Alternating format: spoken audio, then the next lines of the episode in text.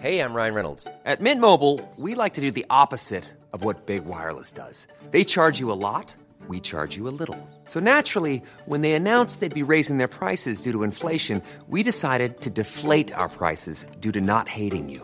That's right. We're cutting the price of Mint Unlimited from $30 a month to just $15 a month. Give it a try at mintmobile.com slash switch. $45 upfront for three months plus taxes and fees. Promo rate for new customers for limited time. Unlimited more than 40 gigabytes per month. Slows. Full terms at mintmobile.com.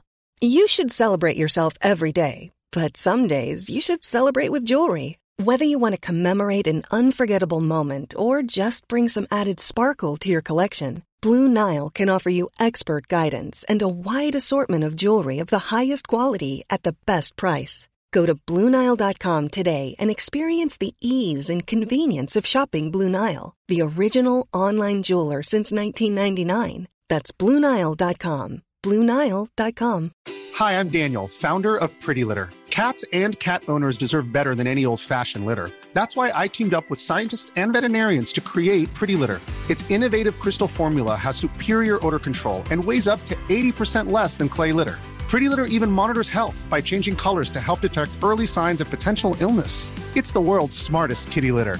Go to prettylitter.com and use code ACAST for 20% off your first order and a free cat toy. Terms and conditions apply. See site for details. This podcast contains discussions of child abuse, sexual repression and sexual abuse, suicide, racism, misogyny, PTSD and PTSD symptoms, and spiritual oppression and abuse, including guilt, shame, and fear. In most episodes, we will be mentioning some of these concepts in a general way without any graphic detail. If any of these topics or other triggering topics will be mentioned in great detail, we will let you know at the beginning of each individual episode, as well as in the show notes for that episode. Long,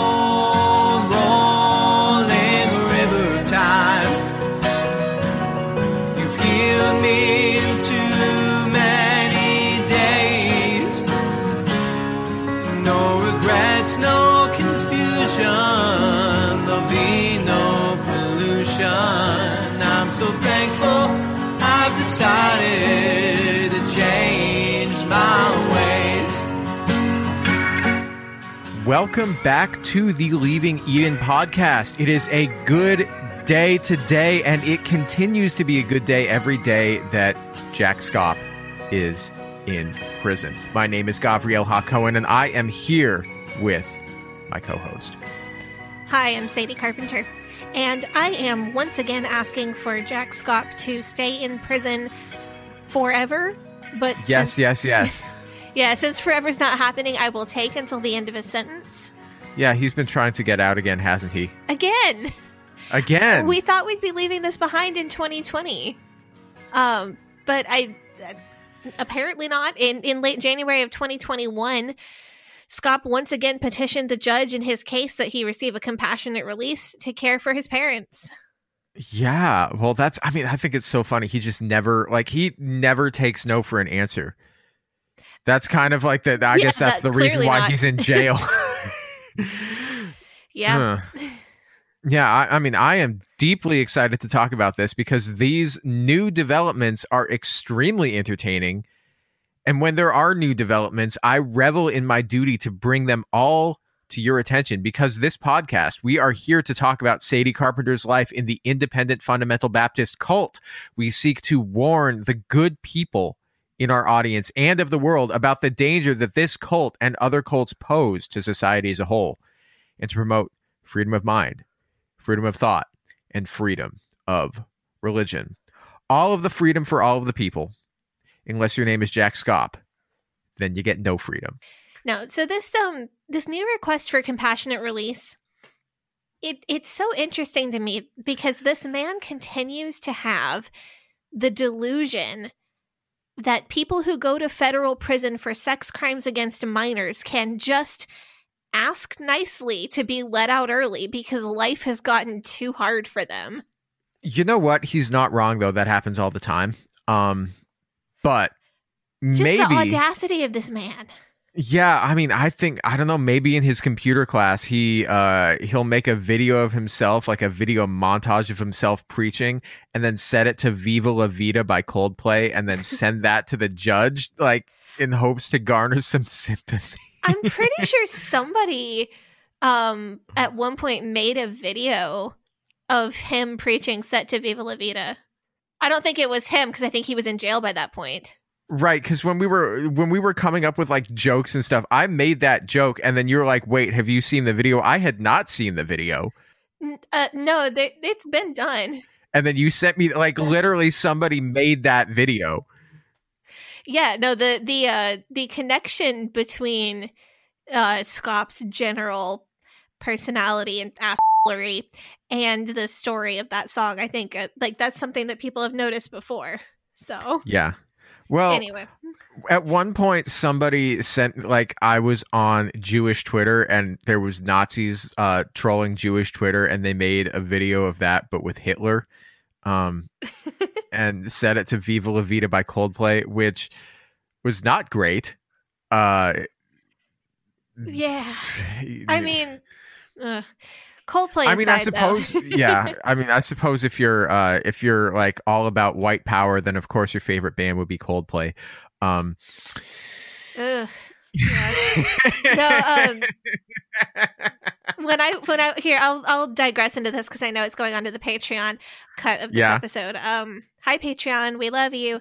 Um, when I was first getting out of the IFB and kind of learning to listen to music, Coldplay was one of the first bands that I discovered that I liked, and then it was the first band that I decided that I didn't like anymore. because you found like spicier. It's like training wheels for good music.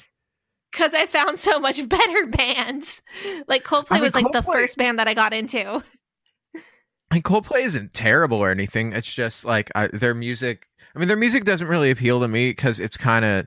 I don't want to call like they're very successful and they've got some good songs, but it's very like middle of the road and very like like fine. You know, if it's on, I'm not gonna like. It, it's not. A, it's inoffensive. It's inoffensive. hmm um i don't know like to me because when i was growing up my because my parents you know in the in the 80s they were in grad school and medical school. So they did not get access to a lot of like the pop culture the pop music that was coming out but the bands that they did like you know the the few albums that they were really into one of them was uh u2 joshua tree. So that was an album that we listened to a lot of growing up and then so when Coldplay started to get popular, I'm just like, this sounds like U2, but like really bland. No, I'm I'm with you. Like it's like it's like it's like a band that's good, but like They're good at playing music. It's just I don't like most of the music that they play. Yeah. Yeah. The, Anyway. like, uh, do you remember in like the mid 2000s, like when there were all of these like Coldplay knockoff bands? No, remember that? I, no, I'm not old. enough I'm not um out of the cult long enough to remember the mid 2000s. I I become aware of the world in like 2012. What was that one song? It was uh something to rely on. That one? Eh, something it was uh I think I've I, heard can't it. remember yeah there are all of these songs that would come out in the mid 2000s that you would be like is this coldplay and you think it was coldplay and then you google the lyrics and find out that it was by like Keane or somebody that was like there are all these bands that were like coldplay knockoff bands that like sounded exactly like coldplay but weren't coldplay See, I feel like the most interesting thing about Coldplay is the fact that their singer was married to Gwyneth Paltrow, and then she had, when they got divorced, they had a conscious uncoupling divorce ceremony. And I really think, like, I feel like that's more interesting than anything about the actual band. Well, I remember when Coldplay played the Super Bowl, um, and then they got like Ke- Coldplay was like, "Let's do some songs," and they're playing some Coldplay songs, and then they're like, "You know who we should get to like?" Because Coldplay, they don't have any songs that are like high energy, like party songs, or like you know songs that you can you know get up and like dance to. So they got Bruno Mars to show up and do uh like uh, uh, uh, uh, Uptown Funk, which was fun. I honestly, I love Bruno Mars so much. Yeah, they got Bruno Mars to show up and do Uptown Funk, which was fun. And then they got Beyonce, and then, then like Beyonce shows up and did Formation. Yeah. Do you, re- okay, do you remember that was I do- 2016? I do, remember that. Yeah. Because we're okay, so we're recording this like two days after the Super Bowl. So the we just saw the Are we allowed to use that word on air? Yeah, we can use it on air as long as we're not putting it in an ad. Oh, okay. Yeah, because you, you always notice that in ads, they're always like, they always say, uh, get your snacks for the big game. Because if you say Super Bowl, then that's like a, a, a, a trademarked phrase. But yeah, But it's uh, just in an ad. Okay, well, thank you for explaining that. I was wondering about that. Yeah. So, I mean, we could, like, you can't not say words like on your show. It's not like we're, but like two days ago, we saw the Super Bowl halftime show with the Weeknd. I don't know if, did you see that? I watched I saw it. part of it. I Um, thought it saw was pretty part of it, and then I saw a really crazy Facebook p- post from a fundamentalist Christian about how it represents demon worship, and I feel like um, I'm gonna have to get into that on the show or like in a post or something at some point. Yeah, we could do a mini episode where we investigate into a bunch of the uh, a, a bunch of like mini claims, like we did with that lady. I feel uh, like um so so so ever since the Janet Jackson thing, um fundies have really been on it about the Super Bowl and and specifically about how the halftime show is always supposed to be some kind of demonic thing. Um so there's there's like a lot to get into there. Oh, I remember in like 2013 though, uh, they had the Beyonce halftime show with the Destiny's Child reunion, which was like absolutely lit. It was fucking I didn't cool. see I that loved when I would have been at Pensacola Christian at the time. Oh, dude. Oh, you got to like it was fire. It was absolute fire. Just uh but like there was like this screen grab that somebody did of Beyonce in the middle of like singing some word and doing a dance move where her face looked all like fucking distorted and shit because she was like in the middle of saying a word and also her body was moving in like she was like doing a dance move and somebody like just screen like did like a grab of like one frame and they're like Beyonce is being possessed like this is like Oh my. yeah it was um the other thing no but i remember um that in what 2016 right uh beyonce uh because this was uh like very much like in the throes of the black lives matter like this is i guess black lives matter first uh, uh became a huge thing in 2014 and then it was still popular you know i, I don't want to say still popular because it's still going on now I would say But like it it was was, still- it- that was back when it was kind of gaining momentum.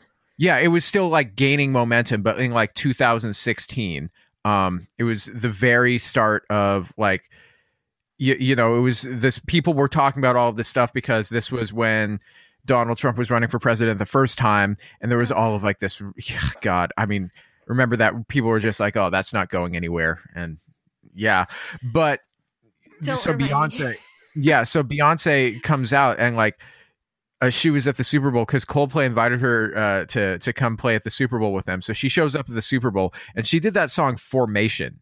Um, do you know that song? Do you know yes, Formation? I do. I yes, I have seen uh Lemonade, right? I see. Yeah, it was. It's yeah, the I- last one on Lemonade. Yeah, I've Oh, seen I've seen that. Um, loved it and was super into the music from that. So yeah, great I music. did know about Formation before. The Super yeah, uh, for no Formation. Um, because I think that song had like just come out like two days earlier or something, or it like might have. no- So it was like a brand, brand, brand, brand, brand new song, and she comes out. And you know, it's that song. You know, she's dressed like very much in like a a.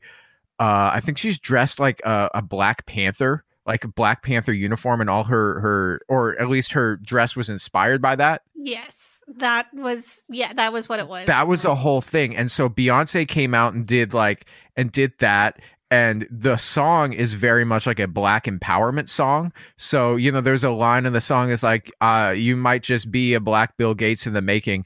Um and what what else was it? Like uh I mean, but th- that song is all about like empowerment of black women. That's what that song is about.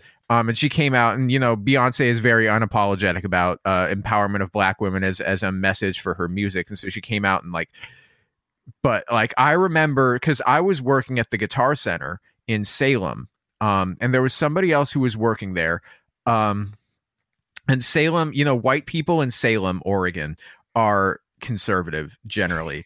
And there was, I I mean, yeah, you know, and there was somebody who I worked with, and she was like, and I was just like at the in the back like warehouse section, like uh, doing some organization or something, and I was like singing along with it, like the song, because it had just come out, and I was like, oh, this song is the shit. Like it was such a good song, and she's like, you shouldn't be singing that song. Do you know what it's about? And I'm just like.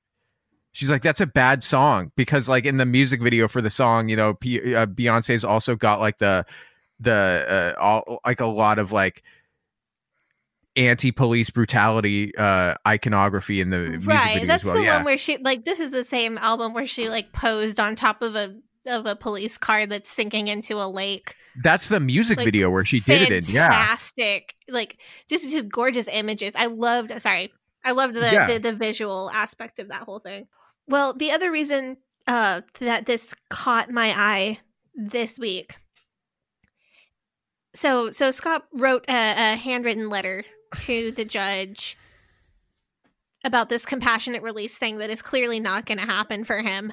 Uh, No. because thank goodness for i think her name is jill costner i think that's the name of the person. Um but there is a, a da who is just the prosecutor just keeping him in jail and just staying on his case.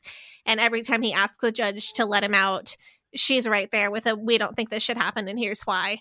Um so never met her but i think she's great um and she's I'm sure she's got like a, a, a, a folder full of documents, including the letter that you wrote.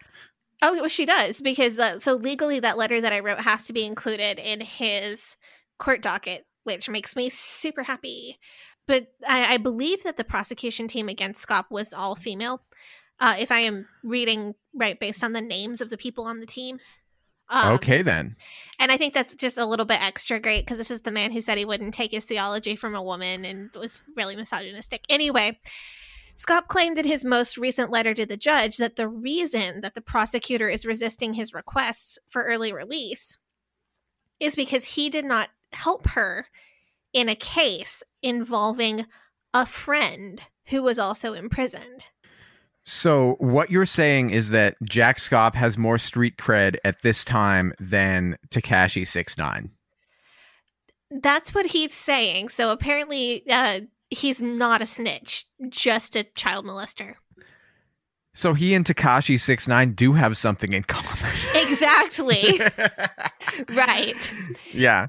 But so I was reading that though, and I was like, hmm, a friend of Schaap's, and I think he said a friend who got sent to prison for 19 years. I'm like, what? So let me guess. Was it uh was it his brother-in-law David Hyles? no, because the we other can only dream. right. No, that's the the other accused child molester in the immediate family is still walking around free, uh, preying on women from other countries and lying about his wife being dead. so I'm assuming that this friend wasn't guilty of any sex crimes. No, I mean, as we know, it's pretty unlikely for IFB sex criminals to face any kind of jail time. Nobody ever goes to jail for child abuse or, or physical violence either. So I'm assuming that because this investigation, I mean, it must have been pretty serious, then the IFB, I mean, the IFB wouldn't be involved in drug trafficking. No. They wouldn't be involved in like human trafficking, probably. Well, other than Schaap and his his uh, violations of Yeah. the Mann Act, no. right. I mean, I guess that he is technically in jail for human trafficking. So, that's what. He, yeah, that's actually what he went to jail for was human trafficking. so I'm guessing that this crime was like some sort of like fraud or financial crime. Yeah, you would be correct with that guess. Now, the Schaap letter does not name the friend.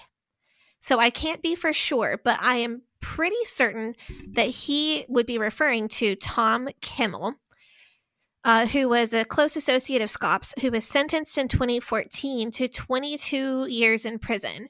So I'm thinking that is close enough. I don't know anybody who was sentenced to exactly 19 years. I'm thinking that Schaap maybe just got the numbers wrong um, because I don't think he has Google privileges. um, Hmm. This guy, Tom Kimmel, was running a Ponzi scheme with the money of IFB church members across the United States. So he ended up going to jail with uh, for um, conspiracy, mail fraud, and money laundering. So Are we about to do a true crime episode? That's what I want to know right now. I hadn't thought of it that way. But yes, this is another true crime episode. And I love my murder shows, I really do. But I think it's really cool when when uh, people do true crime that's like financial crimes, and we're going to get to do that. Uh, today, we're going to talk about the Ponzi scheme and how it happened. But I also want to use this example to put into context the very specific take on financial management and the specific take on prosperity gospel that the IFB promotes. So I am extremely excited for this because I've wanted to talk about prosperity gospel for like a while. And ever since we like brought this specifically up during the first family of fundamentalism series, I wanted to talk about this story. We are going to get into it today. So Sadie, who is this man that we are talking about? Who is this man Tom Kimmel? Tom Kimmel was a church member at First Baptist Church of Hammond. Uh, best I can find from uh, various internet commenter sources, he became a church member in Hammond maybe late 70s or early 80s.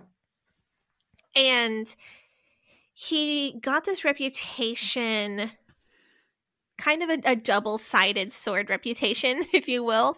So he was known for being knowledgeable about financial things. So some people trusted his supposed financial knowledge and expertise. And then other people felt like he was a little bit of a scammer. Um, some people like, oh, yeah, well, that guy always wants to sell you shares in a diamond mine or something. So, like, some people were like, oh, yeah, go to Tom Kimmel. He'll tell you, he'll set you up financially. He'll be awesome. And then other people were like, oh, yeah, don't buy anything from Tom Kimmel. Uh, and so it looks like he kind of had this two sided reputation from pretty early on in the 80s. Interesting. So, um, but he but he was kind of set up on a pedestal as a financial advisor to the church. So many IFB church members are fans of Dave Ramsey, but you could think of Tom Kimmel kind of as the IFB version of Dave Ramsey. He was a financial teacher with lots of fans and followers. Who's Dave Ramsey? I've never heard of this guy. Oh my god, I forget that you were raised normal. Do you know who Robert Kiyosaki is? Like Rich Dad Poor Dad? No. Oh. Okay, I was so I was raised Jewish, so my financial education was extremely sound and focused almost entirely on like long-term incremental gains to maintain like long-term financial security and like sensible low-risk investments. So, uh Dave Ramsey or Robert Kiyosaki and there are tons more. Uh, these people fall under a category that I would call financial gurus they they write they are really really similar to like self-help gurus like Zig Ziglar. Um they are they use a lot of that self-help like positive think and like very simplistic language that that a lot it's of like new age spirituality but like for money. But for money exactly. They write books and they then they invent systems. And the idea is that these systems are for working class people to save money, learn to invest, and elevate themselves above their station in life. So the idea is like that what they're selling is the idea that anybody can become rich and that in and that being rich is not just for the rich people, it's for everybody. Some of their ideas are not terrible.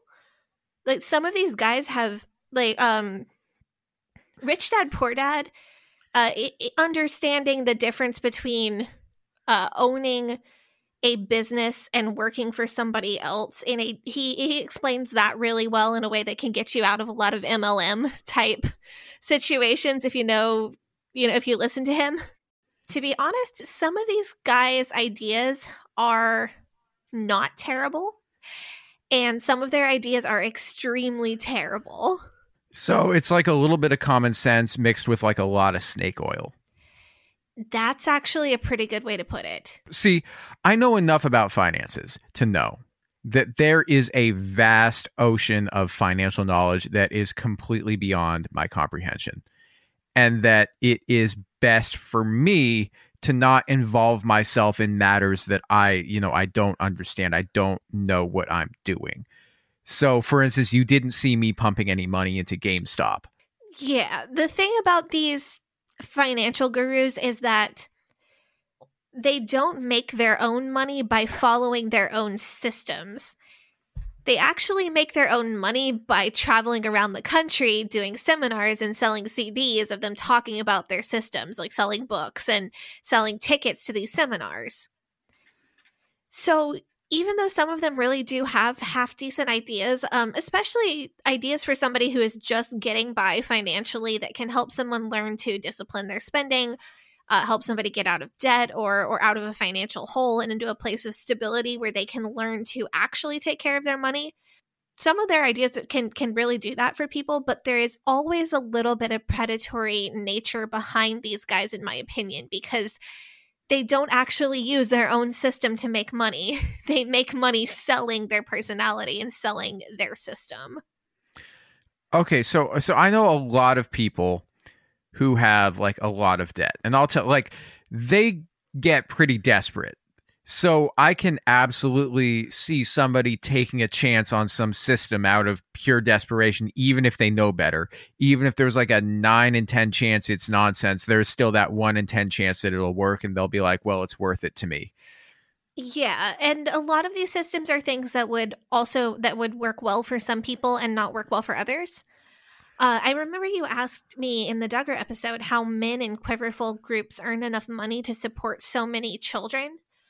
The Dave Ramsey method is focused on having zero debt and then also focuses a lot on real estate investing. And that's something that enables a lot of these families to keep having so many children, like the Duggars.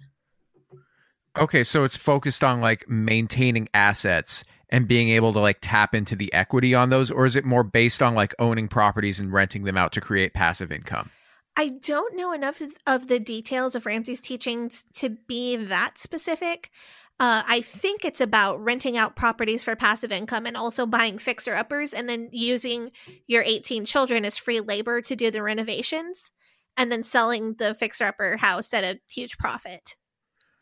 Okay, so I'm trying to imagine having some crazy fundy dude as my landlord. I mean, I've had some landlords in the past, so like no thanks. Yeah. But um so I'm going to tie this in though to something that we've mentioned a few times recently on the show. So the concept of if all IFB kids become pastors and missionaries, who fills the offering plates and who pays their salary?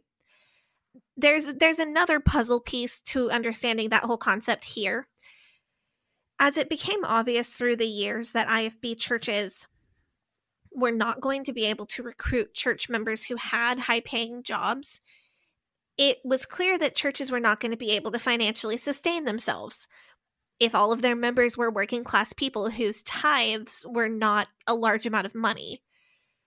So we were getting to this point where preachers often had to work a side job to support their family, or churches would be subjected to just constant fundraisers and constant pleas to double tithe or triple tithe just to keep the lights on at the church. Mm. The glorification of poverty within the IFB was causing a financial crisis, as well as being really tempting for people to leave so that they could have a better life, to leave so that they wouldn't be in poverty. So Tom Kimmel saw this problem and he didn't believe that God wanted people to be poor. So he said that he wanted to teach other people how to make money and how to gain wealth, and of course, how to be able to give more money to the church. Okay, so did this like because this is a, a, divergent from this is divergent from um what the IFB is usually teaching. So is this going to cause any sort of conflict? Because if the IFB is uh, glorifying poverty, so how does the leadership take to this man coming in to contradict them? So I wasn't there, so it's hard to say for sure. But it seems to me that Kimmel more found a way around their objections. Like he found he kind of smooth talked and and found something found a, a, way to make it make sense for them. Oh, uh, okay. So this is my take, and this is all speculation because I wasn't there. But I think that the IFB glorified poverty because they felt like they had no other choice. They had to make their pastors feel good about having very little and barely being able to provide for their families. And they had to make their members feel good about giving more than 10% of what they made to the church, uh, about sacrificing so much financially to put their children in Christian school, about turning down a promotion because they would have had to work on Sunday. So it wasn't a matter of the IFB legitimately hating money or wealth. It was a case of them maybe not seeing another way to keep people under their thumb. So, because people were poor as a result of being IFB, the IFB leaned into that, I think, and preached on verses like the love of money is the root of all evil. They, they preached about the man who spent his life stockpiling goods and building a tower to contain all of his luxurious possessions, only to die the day that the tower was completed. That's a New Testament story. Uh, they talked about how people who are poor on earth will be rich in heaven. And that's why I think they added the trappings of material wealth to their descriptions of heaven. Because their people would Ah. never own a sports car on earth. They described in detail the beautiful sports cars that they wanted to drive down heaven's streets of gold. So they would build you a mansion on Hallelujah Street. Yes. I think that this all ties in together. And I think this also ties into the idea that like the wealth in heaven is super played up. I think the IFB never really had a religious reason to glorify poverty. I think the IFB has just always appealed more to blue collar working class people who have less money to begin with than other people. And I think that they had to glorify poverty in order to make the amount of work and the amount of giving that they needed from their people make sense. But of course, like eventually the well is going to dry up. So what are they going to do? You can't treat people like walking ATMs for years and years and expect that to just keep working. Because like you said that that money runs out eventually. Yeah. I know of churches that have accidentally emptied the retirement accounts of some of their members. accidentally. Uh, they like they didn't know that they were getting it all. Uh, I also know of IFB churches that did know and have straight up scammed older church members into updating their will to leave all of their money to the church. Uh, I don't even have time to get into that ugly mess, but like I like, and that's not a church I ever attended, but I know of an IFB church that straight up scammed their old people into uh to amending their wills. that is extremely abusive. Yes, it is. And this Wow. is why I strongly believe that financial abuse is one category that often falls under the umbrellas of spiritual abuse and church abuse. But when Kimmel came along with a solution, he had he he thought he had a way to keep IFB church members under the thumb of the church while providing them with a better quality of life, something more like American middle class living and giving these people access to more disposable income, which they could then give at least 10% of, if not more, to the church. I think the IFB leaders saw this as a blessing because the old ways were not working and it was clearly quickly heading for a crisis. So it seems like this is a bit of a win-win. So the members get to have more money and then the church gets to take more money. So is there a catch here? At first, there doesn't seem to be one. Tom Kimmel based himself out of First Baptist Church of Hammond. Through the 70s, he became known for giving good financial advice, and in the 80s is when he became the IFB Dave Ramsey. And he began to travel to IFB churches around the country to present his methods for financial success. And this is around the same time that the the church in Hammond was at its peak. Hyles Anderson was at its peak. Jack Hyles was at his highest popularity. And it seems that Jack Hyles would help him set up these meetings at different churches. And of course, if Hyles recommended a speaker, then churches would be thrilled to have him come. So it, it's a it's a big deal to be endorsed by an IFB pastor, but to have Jack Hyles' endorsement on your teachings, that's really really valuable. I can assume that it's like the equivalent of being knighted by the queen. I mean, sure, it is a, an honor, but more than that, I want you to think about how it would be a position of security. In a big church like First Baptist Church of Hammond, there's a plumber who's a church member, and anyone who needs plumbing work just calls that guy. And in a church that has, you know, 20,000 members, that plumber wouldn't even have to work for a plumbing company. He could just have his own little mom and pop plumbing company that mostly services First Baptist Church members, and occasionally, you know, if somebody else happens to call them, they can do their work as well. And that guy, he wouldn't ever have to worry about working for someone else. He wouldn't ever have to worry about not owning his own company ever again. As long as he's the the plumber for First Baptist Church of Hammond. It's like being the plumber in a small town. You know, you're always Huh. going to have business. You're always going to get by. And then that guy can also hire teenage boys from the church and pay them less than minimum wage because that's the sort of thing that you can get away with extremely easily in the IFB. So this turns into like a really profitable business for the plumber and he's got ultimate infinite job security unless he makes the pastor mad. So that makes sense though, because if you want to be successful, like the strongest way that you can be successful is like through building through community. And this just doesn't go this doesn't just go for like IFB stuff. This goes for like every discipline and every community. Right. So that's that's interesting. Okay, I never thought right. of that it's like being the guy in a small town. It, so yeah. there's there's another church I know of. Um, the pastor recommended that members don't go to the only grocery store in town because the store owner had some kind of beef with the pastor, and I can't remember what the problem was at this point. But everybody just drove ten minutes further down the road to go to the next nearest grocery grocery store because they were going to do what their pastor said. Uh, really? yeah, First Baptist Church of Hammond even has a doctor. Um, now that guy is Really?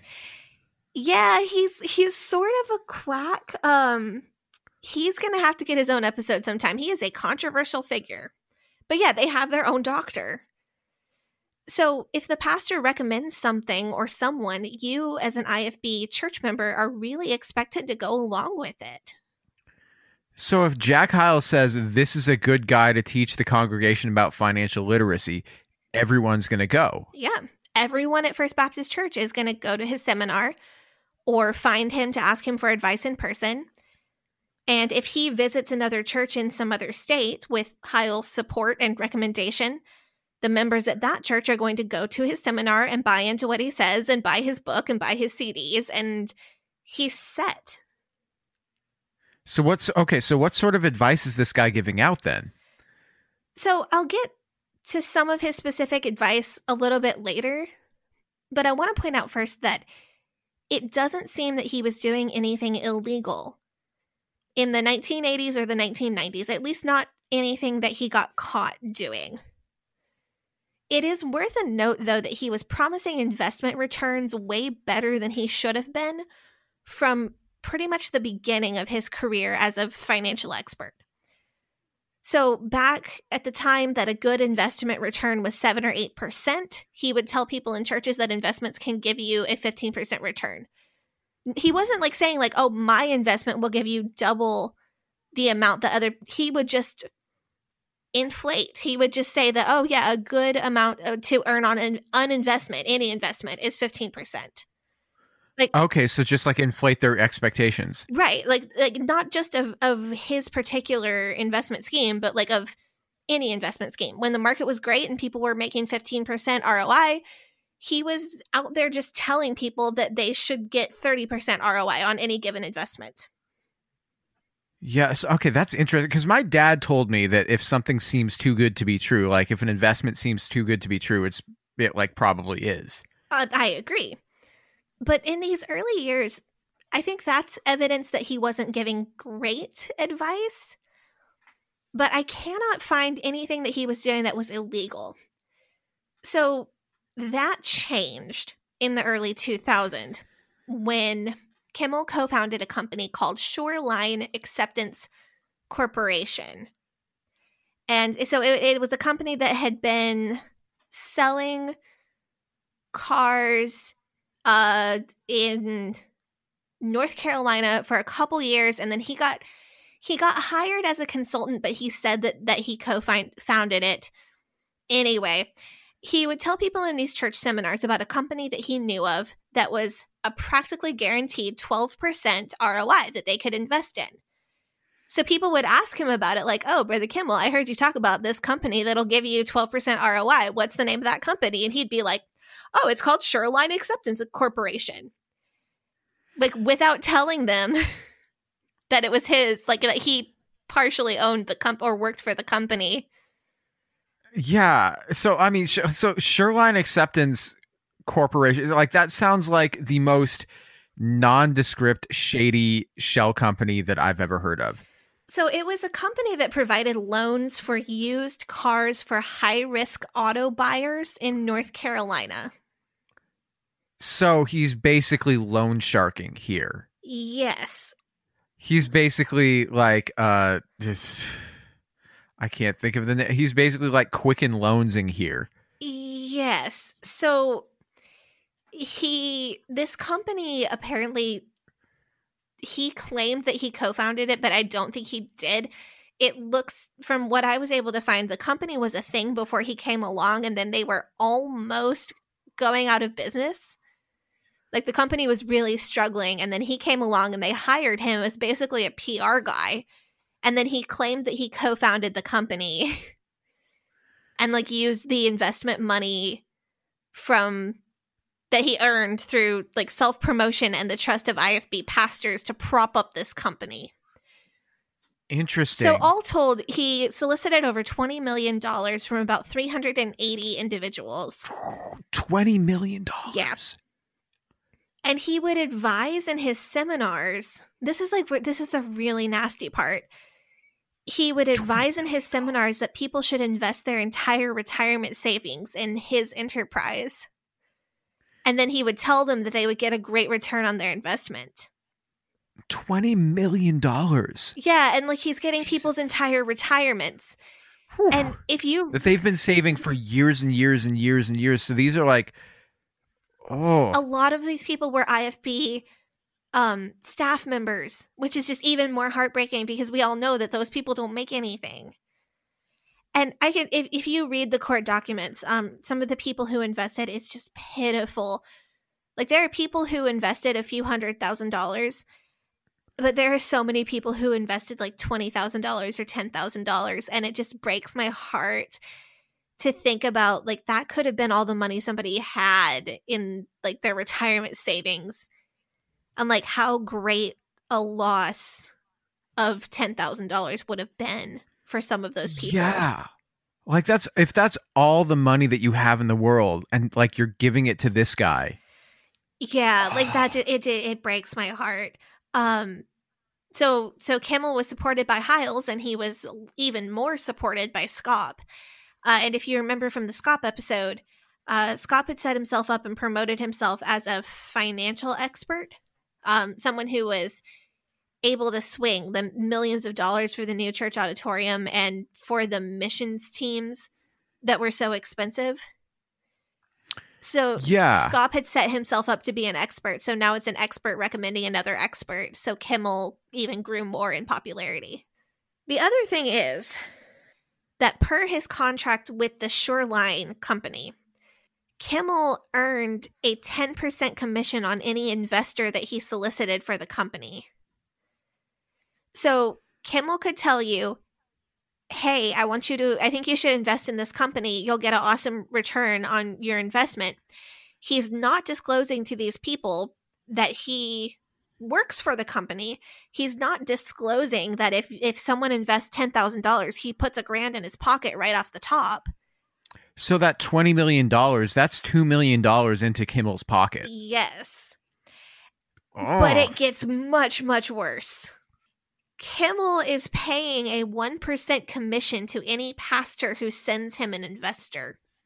So if you are Joe Smith and you pastor First Baptist Church of Ottawa, Kansas, and your members collectively invest $500,000 into Kimmel's scheme, which he has not disclosed to your members that he is benefiting from or that he is a part of, Kimmel goes home with 45 grand and the pastor goes home with 5 grand, which is way more than a month's paycheck for Joe Smith, who is the pastor of First Baptist Church in Ottawa, Kansas.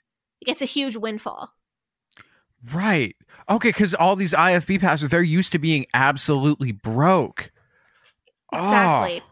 So, of course, the pastors are now incentivized to have Kimmel in because he is without telling the investors, taking a hefty commission off the top of their investment and paying off the pastor.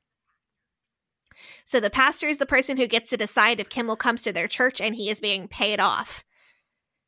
So pastors are absolutely literally profiting off of the love and trust of their church members. So are they like so do they know that the pastors do they know that Kimmel is involved in this company?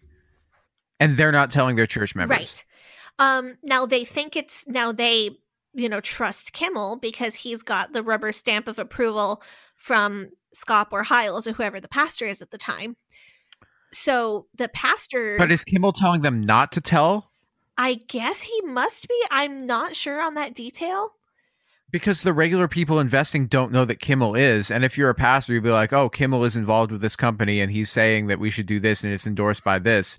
Um, he's giving us like an inside opportunity here. Right, but pastors believe that they're above their people, so they think it's okay to like profit off of their members' trust. Ah. So Jack Schaap gave Kimmel an office on First Baptist Church of Hammond property when he became pastor. And he gave him a title, and it's a little bit hard to find exactly what his title was. Um, people on the internet think it was something like uh, Director of Financial Counseling or Office of Pastoral Financial Counseling or something.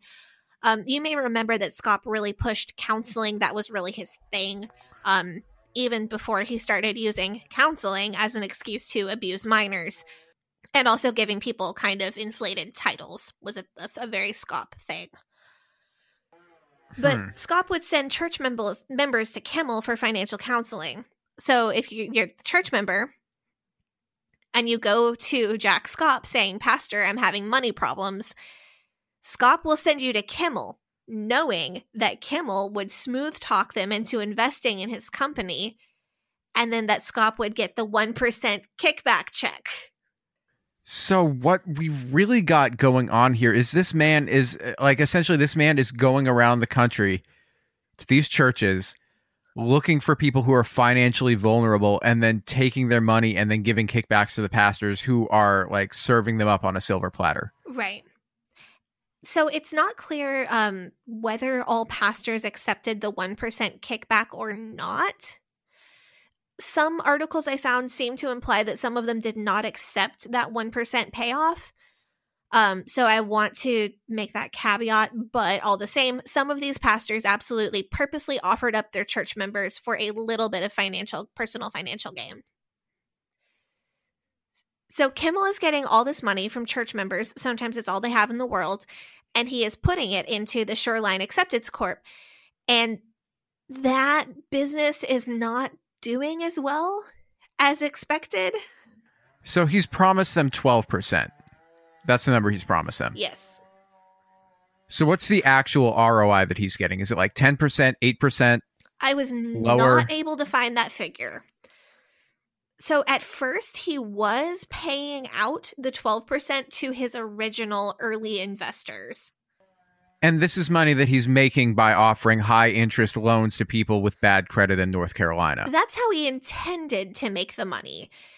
which is predatory as it is. Yeah. so the business was making some money in the predatory loan business um as as you tend to do if you have that kind of a company but it wasn't making as much as it needed to especially during the 2008 recession so you just have to figure if the business was not making 12% ROI but Kimmel was paying out 12% ROI like th- that's that's a pretty obvious mathematical problem.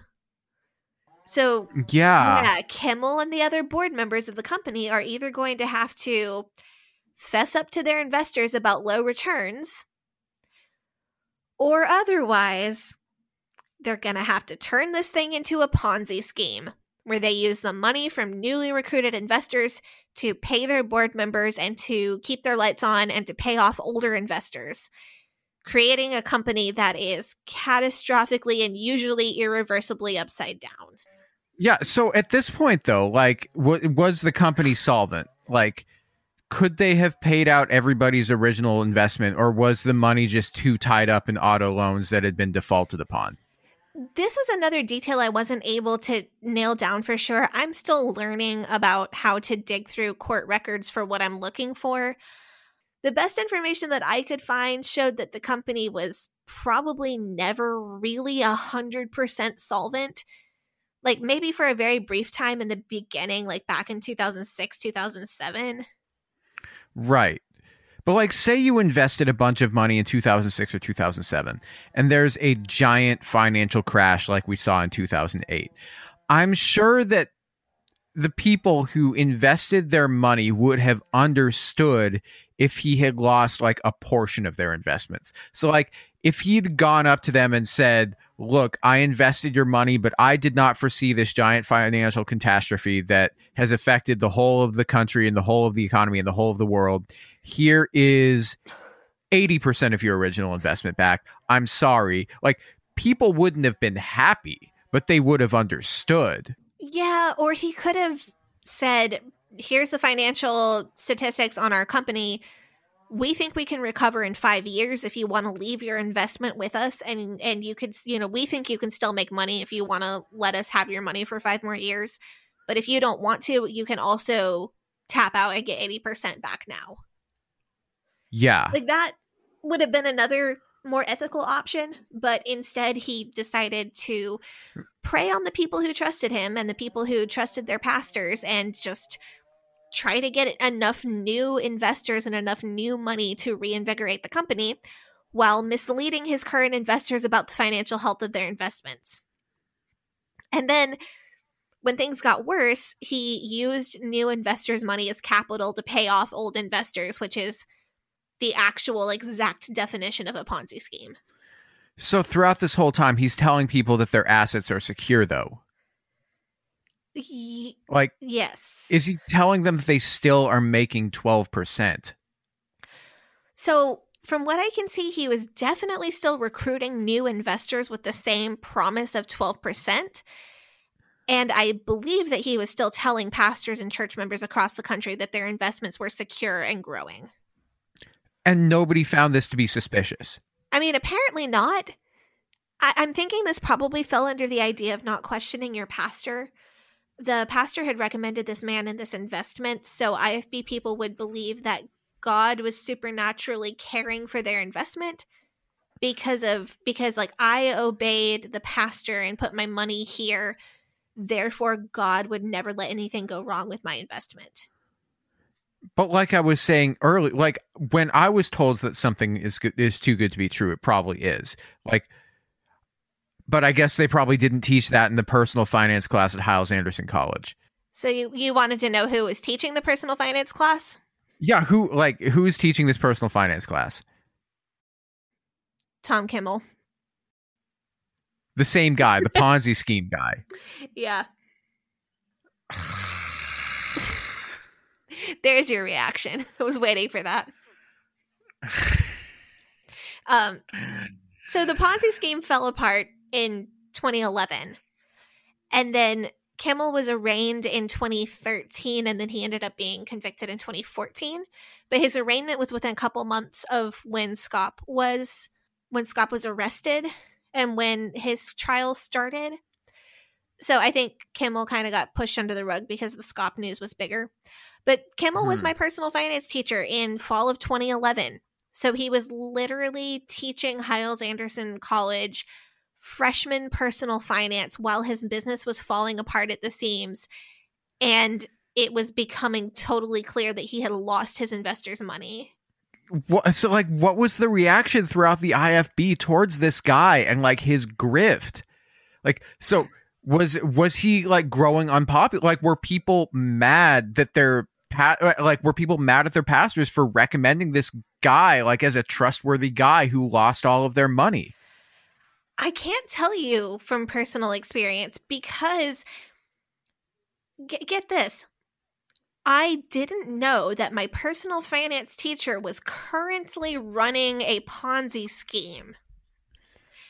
I didn't find out about that, even though people knew that he was running And a nobody Ponzi. told I you. didn't find out till after the fact. No, Because there that would have been like would that have been like gossip? right. I think they were still hoping that he wasn't going to get arrested. Like people thought that he this was somehow still going to work out okay in 2011. But like uh, so like I have but like IFB families know this guy by name, right? And like I'm sure some people would have like known, okay, the jig is up, this guy's a con man. And so say that you've invested a ton of money with this guy and then he loses all your money. Are you going to send your kid to the Bible college where this guy is the personal finance teacher? I mean, okay, so I couldn't find the date that investors actually found out that their money had been lost. So I couldn't tell you if it was in 2011 or maybe 2012 or early 2013. I also feel like Schaap's scandal was so all consuming that unless you or your family lost money with Kimmel, it might not have been as much of a converse, conversation topic as Schaap's scandal. So I think that's one reason that this took longer to come to light. The other thing is, though, as far as sending kids to Hyles Anderson, I don't know about the 2011 school year. But if you would send your kid back to Hyles Anderson in 2012 after Schaap did what he did, then I don't think a little Ponzi scheme would bother you very much. I mean, but didn't you decide to go back to Hyles Anderson in 2012 after the apocalypse? I did, yes. So are you telling us that you would have been taken in and bled dry by this absolute shyster? Well, considering that Kimmel or the IFB as a whole didn't recommend that the woman be in charge of the finances unless she was single, I don't think it would have really been an issue whether I wanted to invest in his Ponzi scheme or not. So, like, why do they even have women take personal finance class then? Like, wouldn't her time be better used for another, like, how to please your husband prerequisite? I had to take two of the how to please your husband classes freshman year and only one personal finance class. So I think it was still pretty obvious what my priorities needed to be. Yeah, that's what they were. um, Kimmel said in class that it was permissible for the for the wife to do the family finances if the husband couldn't handle the family fa- family finances and if the wife was never the breadwinner or the primary earner. But it would not have ever been up to a wife whether or not to make an investment. That's not a decision that a woman would have been making within the IFB typically. And of course, as we discussed before, I don't think going back to Hyles Anderson after the apocalypse had anything to do with me being gullible. I think it had a lot more to do with me having shell shock and just not knowing what to do next. Okay, so I think this is a good time to take a break. Uh, we're going to take up the offering. And then when we come back, we are going to go into this in much greater detail. Hiring for your small business? If you're not looking for professionals on LinkedIn, you're looking in the wrong place. That's like looking for your car keys in a fish tank. LinkedIn helps you hire professionals you can't find anywhere else, even those who aren't actively searching for a new job but might be open to the perfect role. In a given month, over 70% of LinkedIn users don't even visit other leading job sites. So start looking in the right place. With LinkedIn, you can hire professionals like a professional. Post your free job on linkedin.com slash people today. Hi, I'm Daniel, founder of Pretty Litter. Did you know cats tend to hide symptoms of sickness and pain? I learned this the hard way after losing my cat, Gingy. So I created Pretty Litter, a health monitoring litter that helps detect early signs of illness by changing colors, saving you money and potentially your cat's life. Pretty Litter is veterinarian developed, and it's the easiest way to keep tabs on your fur baby's health right at home. Go to prettylitter.com and use code ACAST for 20% off your first order and a free cat toy. Terms and conditions apply. See site for details.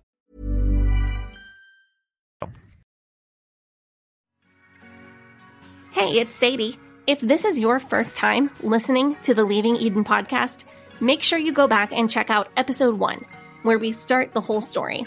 You might also want to check out our cult true crime series, The First Family of Fundamentalism. If you like the show, you can support us by joining our Patreon, where we have extended and uncensored episodes available.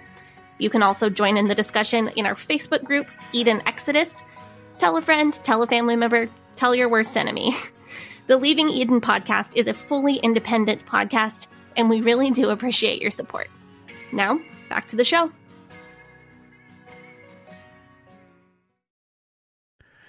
Okay, so we are back. We are talking to Sadie Carpenter on how Sadie's personal finance teacher was running a Ponzi scheme with church members' money. I'm sorry, it just sounds so much more ridiculous when you say it. yeah. No, I like I must say though, like this story is ridiculous. I mean, it makes perfect sense that the guy running the Ponzi scheme is also the guy who is teaching these people about personal finance. Like so like to an outsider like me, this is so obviously a scam, but if you're indoctrinated into a cult, like you're going to think that like these people are godly people. And so it like makes perfect sense that the guy who you're investing your money with is also the guy teaching you how to invest your money because like he's God's financial advisor. Right, because this he was a friend of Jack Hyles. He was a friend of Jack Schaap, and the endorsement of those two men meant everything and should never be questioned. I mean, this is so obviously a scam. Ah. So I was I was going to ask you, did you have to take personal finance class as a prerequisite in college like in your freshman year along with a like I don't know, world history and the science class and like an English grammar and writing class where you have to write a dumb term paper? No, okay, so we had all of those things in high school. Um because I th- like so the college where I went I think they sort of assumed that you already knew that sort of stuff when you got there. Like, you know, because this was kids who went who were like in AP classes. Okay, so I don't know if most colleges have personal finance classes, but I think most IFB colleges do require a, a freshman year personal finance class. Then again, Hyles Anderson is kind of crazy for prerequisites they required an entire class about Jack Hyles for freshmen when I started there. Your entire first year, you might get to take a couple classes in your major because the rest was literally just Bible classes and prereqs. And also, like, I feel like a lot of the kids were going to Hyles Anderson would have had like ACE for their grade school education. So knowing that, like, them knowing how to write properly or them knowing basic world history is not necessarily a given. Right. So I guess we probably shouldn't get too far down the rabbit hole of HAC academics because there's a lot of this in this episode already. Um, yeah. But there were a lot of people taking remedial math and English their freshman year. A really high percentage of people who went there would have been homeschooled or gone to a small school that, that used ACE curriculum like I did. The personal finance class is where I'm getting my information on what he was teaching people so I never went to one of his church seminars, so I just kind of assume that what he was teaching in church seminars was similar to what he taught in personal finance class in college.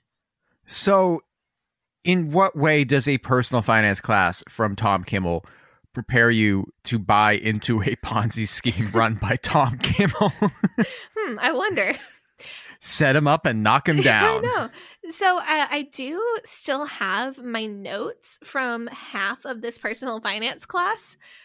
So I can tell you quite a bit about what was said here. I am intrigued. So the class started out the way that a lot of Hyles Anderson classes start out. So the first, it looks like the first day we learned some general Bible thoughts and some sexist marriage ideas. So, did these general Bible thoughts include the parable of the talents? Actually, no. I'm I'm sure he must have gotten to that eventually, but I'm not seeing it in the first page of my notes.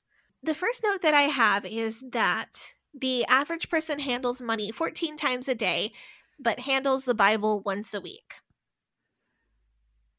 Which is what you need to know so you can do your finances. Hmm. Uh, and then we move right on to the marriage stuff because the second note that I have is the wife doing the finances is fine, but trouble comes when she carries the burden of the finances or making money. This is like some just, I mean, that first one though, the average person handles money for it's like some Reader's Digest, like, yeah, you know. So like i mean that's but that's this is like about what i expected. But as far as like financial literacy what are the main ideas that they are like presenting to you? What are the main ideas that they wanted to main teach you? Main ideas. Uh, okay so this is something he did spend a lot of time on. Um According to a recent survey, a baby boomer who makes over $50,000 a year will need 1 million to maintain their current lifestyle at retirement. Those who are in their 20s and 30s now will need 2 million. Learn to do without now so that you can save for retirement. Okay, I mean that's not unreasonable though. Yeah. But also, who in the IFB is making fifty thousand dollars a year? I think I think pastors of larger churches maybe make that much.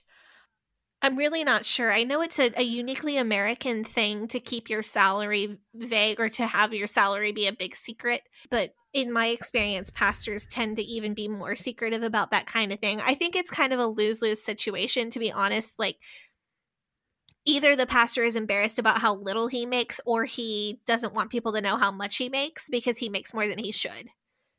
And yeah, like no matter what figure he says, somebody's going to criticize it. So I think that's why pastors are like super secretive about it. yeah, but like as a young adult, like as a freshman in college, I'm sure that like a million dollars or two million dollars would have seemed like an impossibly vast sum of money. So you know how we have all these graphics now that that get passed around on Facebook that use visual metaphors to compare the difference between a million and a billion. Yeah, It's usually like, this is a meme being shared from a Facebook page, and the title of the Facebook page is something about eat the rich or like Jeff Bezos or whatever. Uh, The point of these graphics is that we don't really conceptualize a billion very well because it's such a large number. Yeah. But as far as like a million goes, like if you start working more and more professional jobs, like a million dollars seems like a less and less impossibly vast sum of money. Like I'm sure that if you're in the IFB and you're earning 20, maybe $25,000 a year and trying to feed your family on that, you won't ever see that large of a sum of money all in one place because it all goes away every month and you never save. Right. And I think I think you're dead on because as you grow up, you know people who have like that kind of money. Like they've been in a career for years and you know, you've met people whose house is worth nearly a million dollars and a million seems like a real tangible amount of money. Like it's still a lot of money, but that is a real amount of money that people that I know in real life can have. Uh, I definitely did not have that experience or that kind of understanding at the point that I was hearing this. It was it was a different world. Yeah. I mean, I, you know, I'm living in Portland, Oregon. Portland, Oregon is a is a town or is a city where there are generally high housing prices Tell as far as it. you know property values. Yeah. So, like in the neighborhood where I grew up in uh, in Northeast Portland, uh, houses are easily worth a million dollars, and now in 2020, some of them are going to be worth two million dollars. So like to me like it doesn't seem insane that somebody could have that kind of money and they wouldn't they'd be a regular person not a plutocrat Right. Normal people in real life can have a million dollars and and not be living in some kind of diamond encrusted mansion. Um, Yeah. And for the record, I am all about the idea that people should not be multi billionaires. Uh, above a certain amount, people should have to help out others, and there should be a limit on personal wealth. But we're talking in or near the amount of a billion dollars. Uh, one million dollars or a few million dollars is not even in the same universe as what I'm envisioning when I feel like people shouldn't be that rich. yeah But back to the back to my notes though from this personal finance class, Kimmel taught that the end result of money troubles that are not solved is uh this is a quote from my notes. Drug use, alcoholism, death, suicide, divorce, divorce, murder, and abandonment. Which is interesting because he didn't bring up prison as one of the consequences of money troubles that aren't solved. so what do we have we have so drug use Alcoholism. alcohol death, suicide, divorce, murder, and abandonment. oh like wait so rich people can't be alcoholics or addicted to drugs Uh, apparently, because those are the things that result from money troubles that are not solved, okay but not prison. Well, okay That's the one he forgot. Okay. I guess the, the you know they can't lock you up for losing all of your own money, but they can lock you up for losing all of somebody else's money. so, one of the very next notes that I have, though, is it says, don't be in debt and don't owe other people anything. So this is, but like, this is not dissimilar to what I was taught. Like, because, you know, I mean, I was taught there's very few things that you should go into personal debt for, which are going to be a house, a car, and a college education. I mean, sure. Like the idea of, of not ha- just sitting around, you know, paying massive amounts of interest on a credit card is a financially sound idea. Yeah. Um, no, there definitely is. Of course, there's such a thing as positive debt, and often that does mean real estate. Uh, but I am pretty damn sure that owing other people $16 million that you grifted and then lost does not count as positive debt.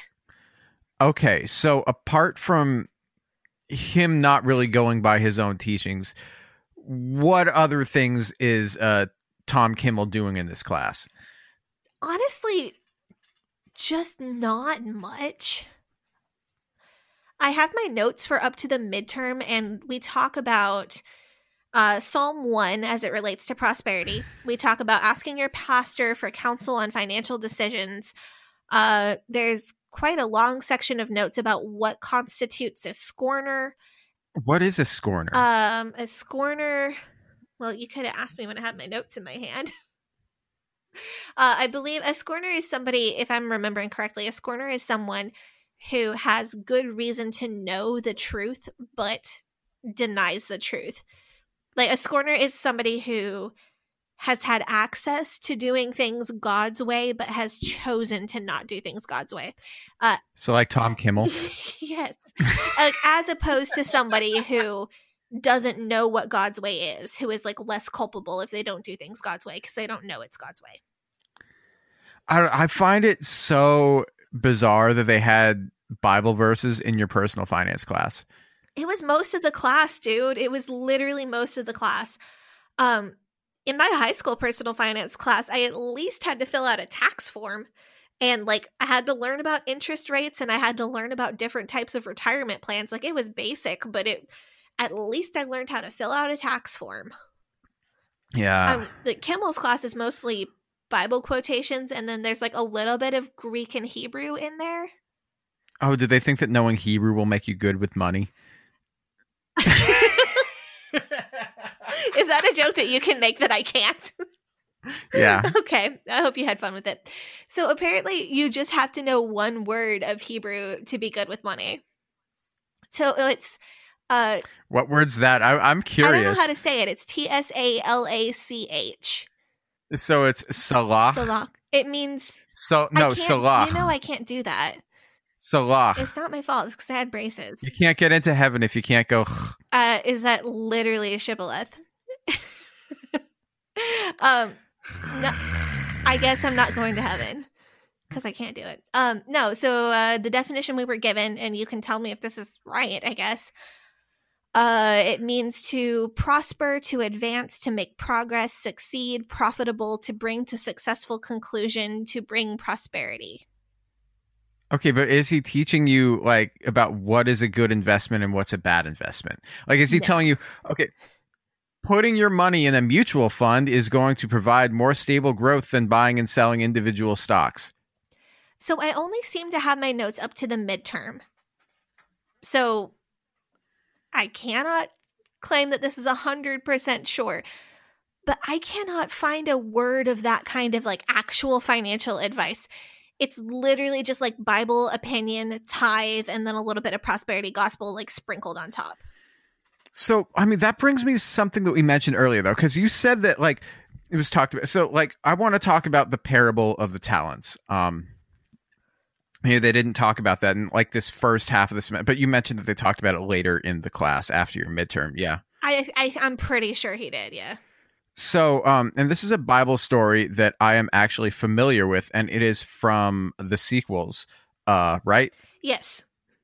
It's from the sequels. So, in um, so the same amount of money in the story, the same amount of money is given to three people. One of them hides it away. One invests it for a modest return, and the third invests it for a large return. And the moral of the story is that the one who hides it away is bad. The one who has the biggest ROI is best. Um, right? It, it- am I par- am I paraphrasing that story correctly? Uh, yeah, I think one guy hides it away, one doubles his money, and I think the other one makes like 10 times or five times his money, if I remember correctly. So okay, so the idea is that the man who makes the most from investing someone else's money is the most blessed. Right. Um, so it's uh, the, the man who gave them the money, he was displeased with the man who took no risk. He was pleased with the one who made some money, but he was most pleased with the man who made the most money.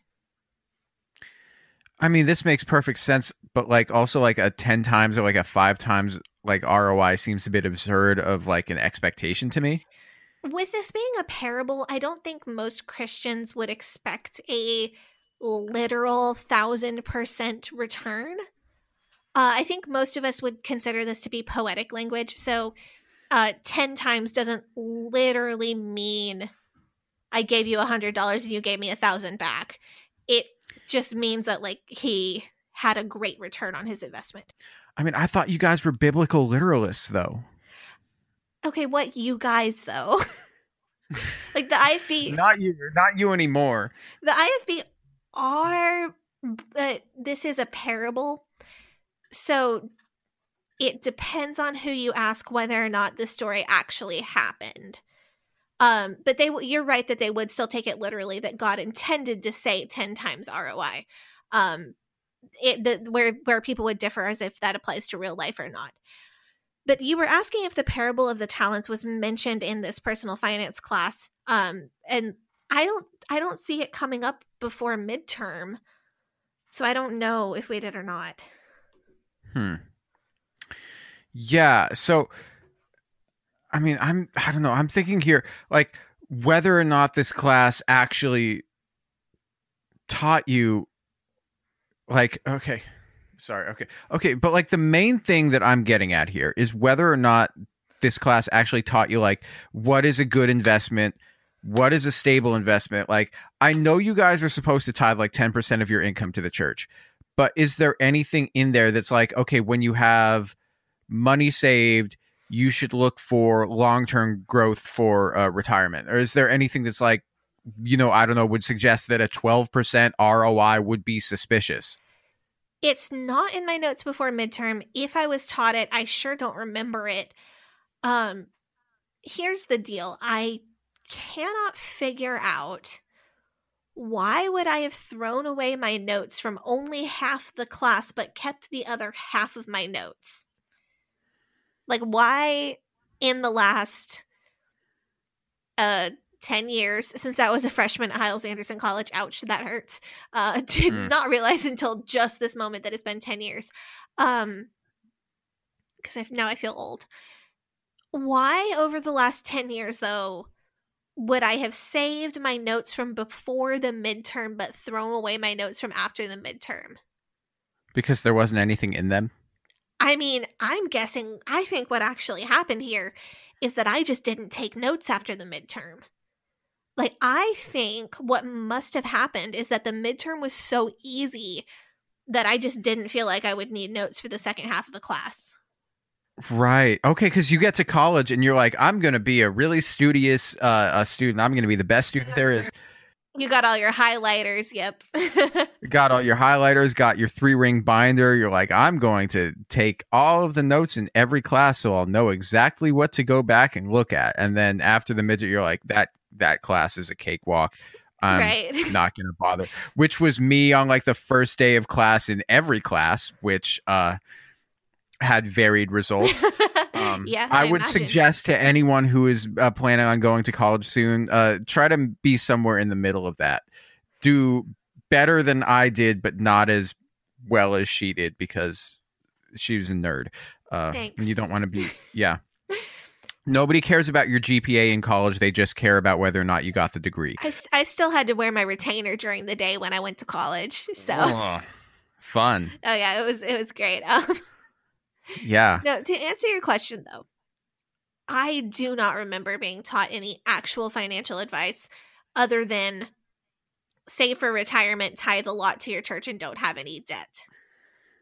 So hypothetically speaking, okay, so at the age of 18, 19, 20, when you were still sold out to the IFB and you'd taken this personal finance class from this teacher, and then he came around to your church and said, uh, maybe you have like so maybe you have a little bit of money put away. He comes around uh, to your church and says promises you 8 10 12% roi would you have like done it or would you have been suspicious?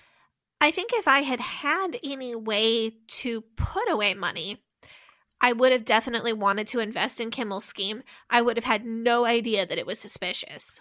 yeah see that's what i'm getting at because this is another issue that we talked about with Hyles Anderson education is that not only does it fail to meet the educational requirements of any like outside anywhere outside of the IFB, like where you were expected like eh, the IFB you're expected to go into ministry and like that's all the only thing that it can possibly prepare you for. Like and we see this because there's such a lack there's no accreditations but like we see like this education system like we saw with Hyles Anderson completely failing to teach people basic life skills that they will need to function in everyday life. Like this absolute lack of preparation is intentional so that the same people are going to be the people who are like just blinded and literally the exact same people who he's taking advantage of. He's just like trying to keep these people as docile as possible so that he can fleece them for money later for his Ponzi scheme. I think the idea of bread and circuses is is very prevalent within IFB leadership. And and the the idea of like pacifying or mollifying a group of people so that they don't think or they don't have time to think or they don't have reason to think about the ways they're being taken advantage of. And another factor of this is how helpless it makes women. So, as an 18, 19, 20 year old, I was not allowed to work while I was in college because of the Jericho program. So, I depended on Christmas gifts and birthday presents and and like doing odd jobs for church members whatever to buy myself coffee and supplement the Hyles Anderson dining hall food. Like I had very little money available. Right, because if you worked an on-campus job, they didn't have to pay you. It was all free labor. Like in real school, uh, in real school, they'd hire students to work in the dining hall, but then they'd have to pay them. Right, and that's the Jericho program. It's like that. It's like work scholarship, except for you ended up making way below minimum wage, and you also had to abide by ridiculous rules that controlled you right down to what time you went to bed and what time you woke up. And if you didn't finish your education at Hyles Anderson, all of that would have been for nothing. Like it would have been a balloon payment almost. Right. And I was taught the term balloon payment in my high school personal finance class, but but not at Hyles Anderson. So I went to Hyles Anderson thinking there was no way I wouldn't finish my degree. But I am sure that there were many people who went there and just didn't know what a balloon payment was to begin with. Beyond that, though, I have more to say about how this specifically disadvantages women. Yeah, go on about that. So uh, I'm going to. Yeah, please do. So I could have worked over the summers and made a little bit of money for myself. Um, because when you go to Hyles Anderson, it is a private college, so you do not get student loans um, or grants or anything. You're not eligible for any of that. So you're paying it all out of pocket.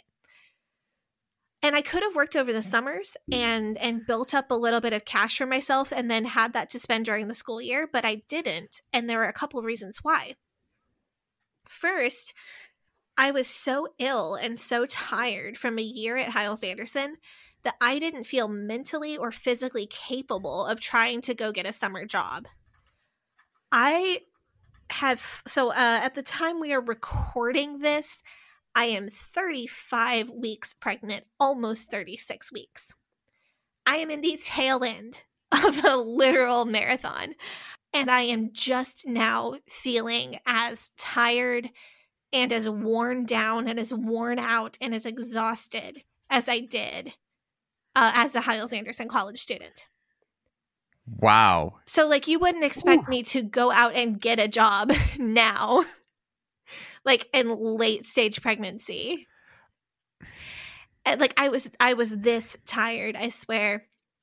I this is the point, and I've just hit that point of exhaustion over the last couple days, where, okay, this is as bad as it was when I was at Hyles Anderson. Yeah, everybody listening to this podcast who has who has been pregnant is like, Jesus Christ. Yeah. like they know they know what you're talking about here. And they're like, "Oh, that's how bad it was." Because Yes. you've you've dealt with both.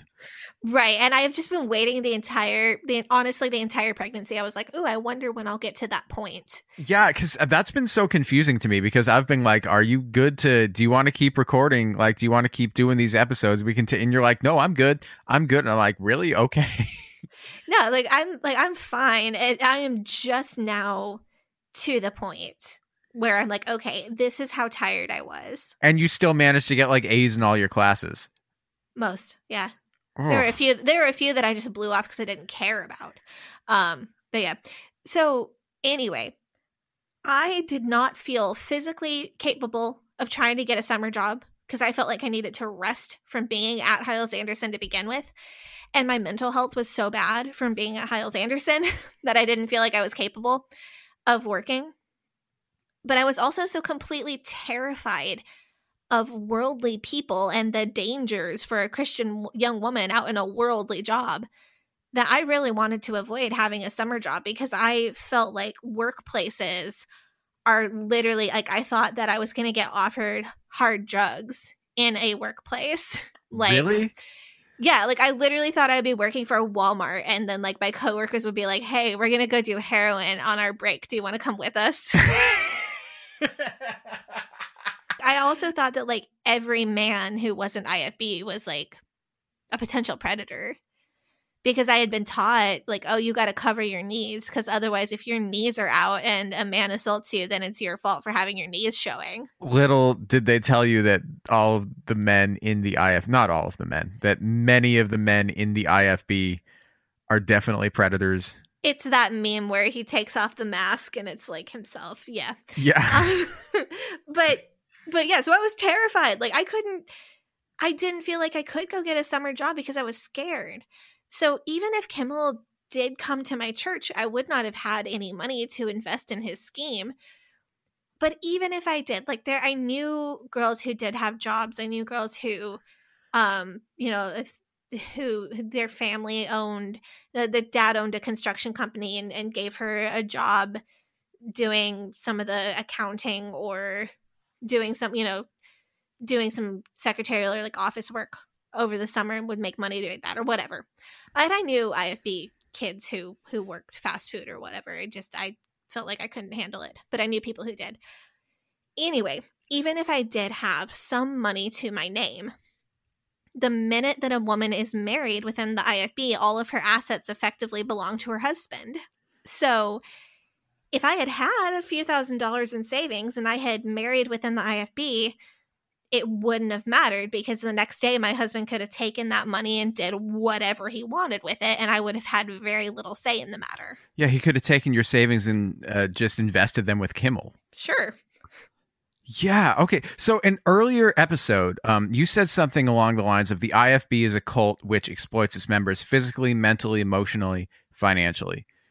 Um, and this story, like, this is what we were talking about here uh, when we say financial, because, like, today it's, it, you know, it's very serious to me because it goes to show not just like the results of people being exploited financially. Like for instance you know pastors and their families living in poverty people getting their savings drained by a con man you know being expected to work long hours without pay. But here like we also look at the extreme way in which this group has to function in order to cultivate like a brainwashed group of people that would be so exploitable to this level. Like you said so you have to brainwash people into like them being afraid and thinking that they're not allowed to pursue like lucrative or even like financially stable professions. You have to brainwash them into believing that like rich and poor that's decided by god. And you have to like brainwash them to remove any semblance of information that might clue them into the fact that they're being exploited. I think what you're seeing here is that the the older generation, the people who became IFB as adults, maybe in the 80s or the 90s, those people were being told that the pastor was all knowing, that the pastor should make their financial decisions, and they were exploited in that manner. With the younger generation, with people born into the IFB, they were told the same thing, but they were often kept in the dark about finances and they were taught almost nothing. So that made them even more dependent on whatever their pastor said when they were making any kind of financial decision. I did want to clear up uh, just how stringent these tithing requirements were. So you were supposed to tithe 10% of your gross pay. That's before taxes. And then on top of that, you were supposed to give an offering of at least 5%, but 10% was recommended. And then you were also supposed to pledge a certain dollar amount per month to missions. So they say tithe this 10%, but you really end up giving more like 20 to 25%. percent hmm So the really messed up part is that if you became IFB and you started tithing, you were told, so you're told that God will bless you financially once you've started tithing. And like God will never bless you financially if you don't tithe. So you have to do this. Um, otherwise, God is going to punish you financially horribly. So, but you're told if you join the IFB and you start tithing that then you owe God back tithe for everything you have ever earned throughout your entire life.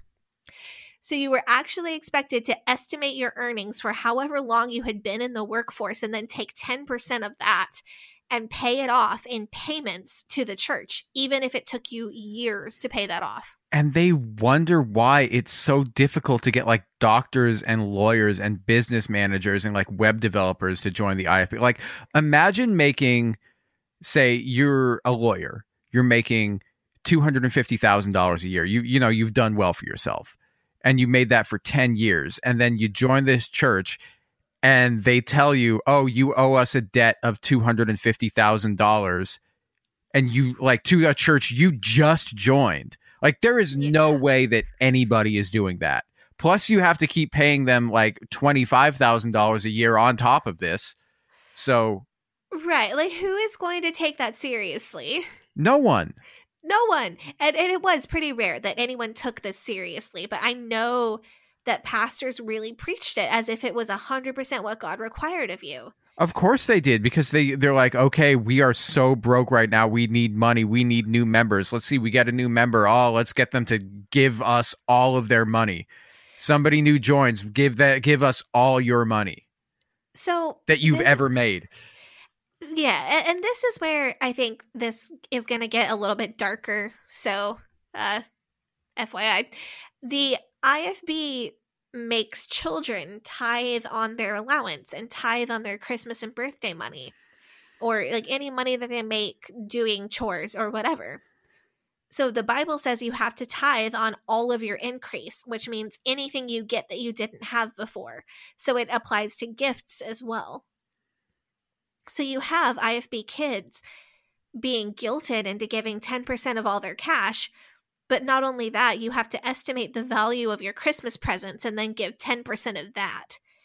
So if you get $200 worth of Christmas presents, but it's only $10 of cash for Christmas, you're now $10 in debt to God.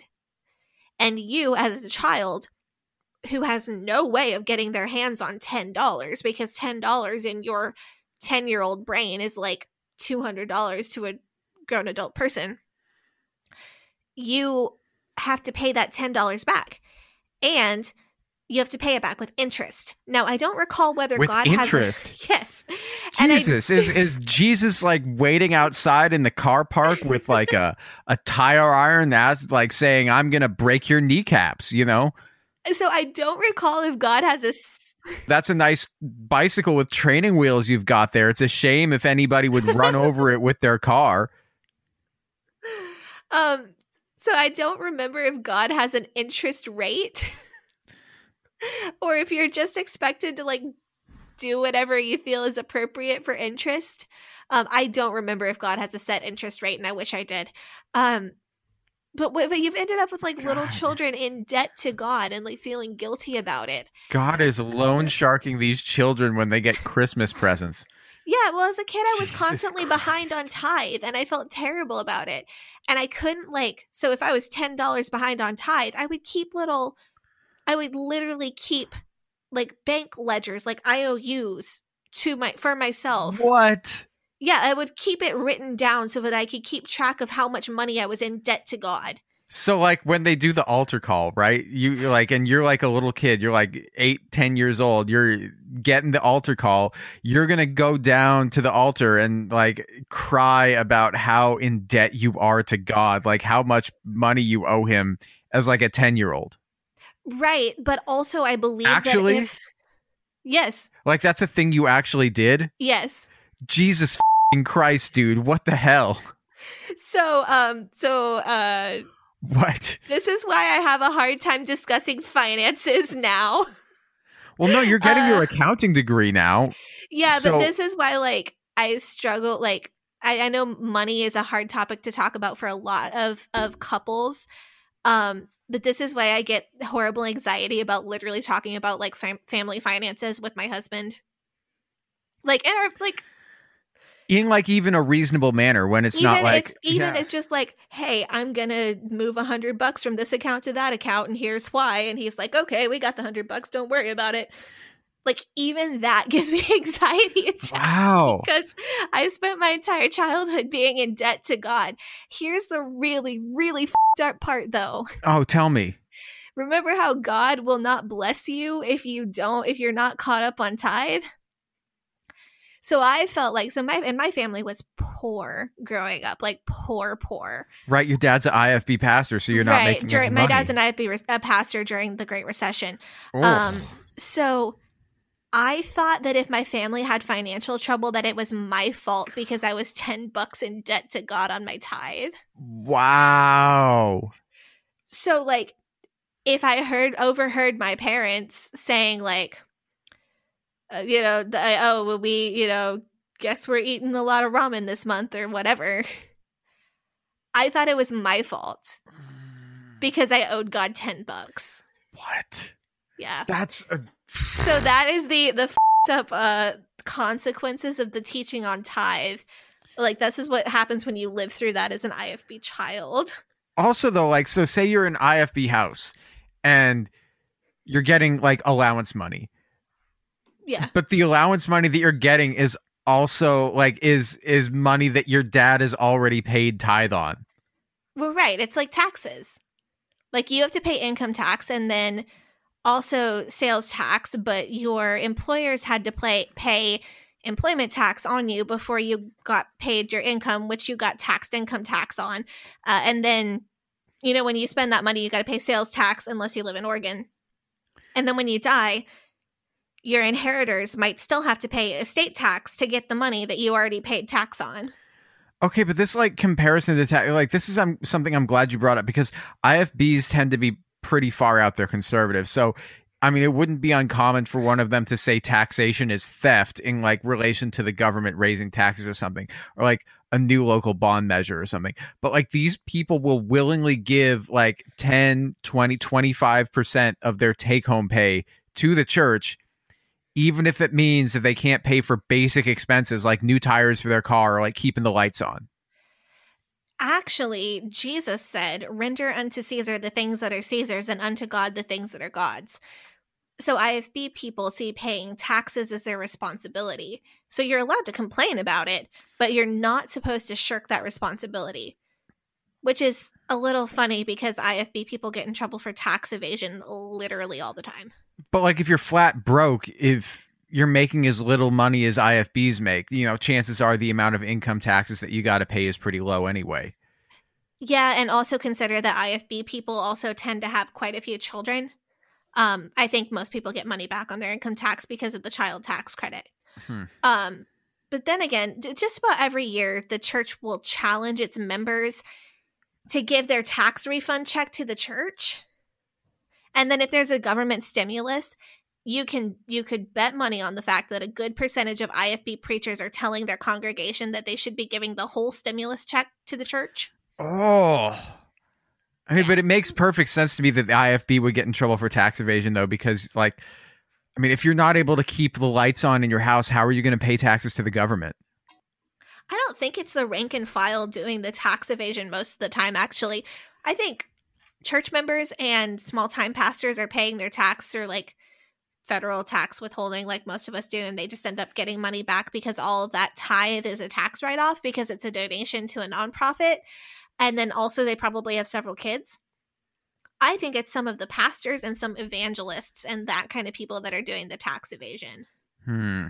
Okay, so remember Jack Hyles? We talked about how he claimed to only make eighteen thousand a year, but he somehow had money to buy Jenny Nischik, his secretary, uh, fur coats, and then he was given money for designer suits and lots of pairs of shoes and like given all these things.